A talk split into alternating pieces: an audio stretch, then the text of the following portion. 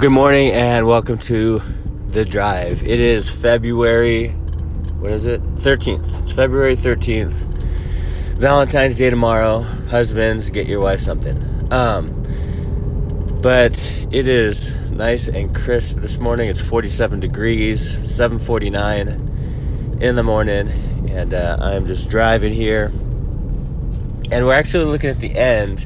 Is the last part of the model or example prayer that Jesus gave to his disciples and that we are learning and hopefully gleaning from.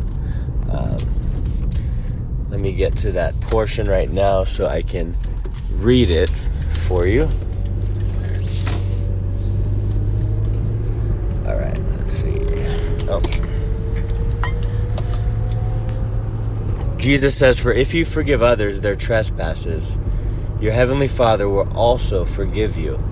But if you do not forgive others their trespasses, neither will your Father forgive your trespasses.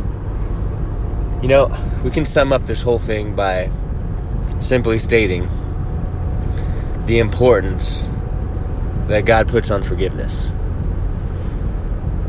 Forgiveness is so incredibly important because it's freeing.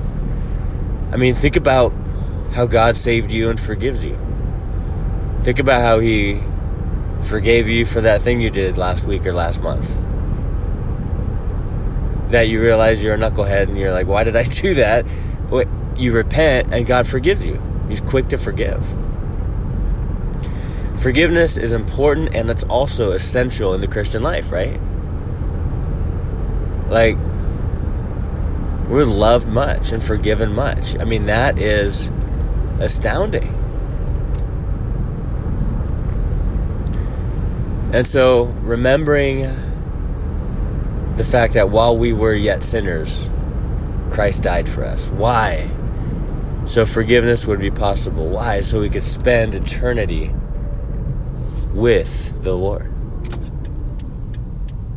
I mean, that is amazing. Like, there should be no Christians walking around here, you know, on this earth today who are just condemning themselves. Because if they truly repent, repentance means godly sorrow, turning from sin, turning towards God. If you truly repent, you're forgiven. I mean, it can't be a fake thing. It's kind of like when you're kids, you know. I liken a lot of things to my kids because I have two daughters. But it's like when they get in trouble, there's a couple things that they could, a couple ways in which they can respond, okay? They get in trouble. They're crying and crying, like, "Why are you? Why are you crying so much? It's okay. I forgave you. You know, I gave you your punishment already. I took away this. So why are you crying? Because I got caught."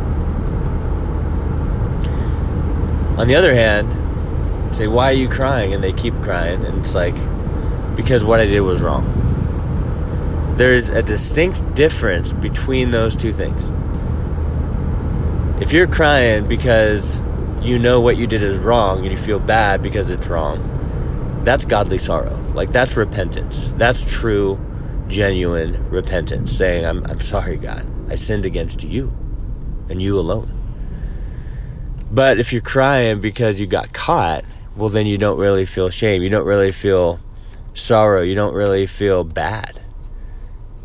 You're just kind of upset because you got caught. And that is not genuine repentance. Genuine uh, repentance is in Psalm 51. I mean, David in the in that psalm when he repents over Bathsheba, when Nathan calls out his sin. Oh my goodness, it is like it is deep, it is powerful, it is genuine. It's an amazing psalm, Psalm 51. I'd highly recommend that. But when we repent, you know, when Jesus came on the scene, he said, Repent. Before him, when John the Baptist came to pave the way for Jesus, he said, Repent. There's a pattern, and the pattern is repentance. Saying, I'm sorry, Lord, for what I did. I'm sorry for what I said. I'm sorry for the way I acted. And the result, again, is forgiveness. So, what God is saying, what Jesus is saying here, is that if you forgive others, God will forgive you. That's how much weight He puts on us forgiving others. But if you don't forgive others or trespasses, then God's not going to forgive you. point of the story forgive. Seven times 77. Which means continual forgiveness. Even if they don't deserve it, then grace enters the picture. They don't deserve this forgiveness. They don't deserve me saying they're forgiven. They just do not. But I'm going to forgive them anyway. That's grace. We must realize God's grace towards us so we can share it with others. We must realize that God forgave us even while we were yet sinners, and then we'll forgive others. Forgiveness is incredibly powerful and it's totally freeing. We're free in Christ. No condemnation. Amen. Well, hey, God bless you guys. Hope you have an amazing Tuesday, and I'll talk to you soon.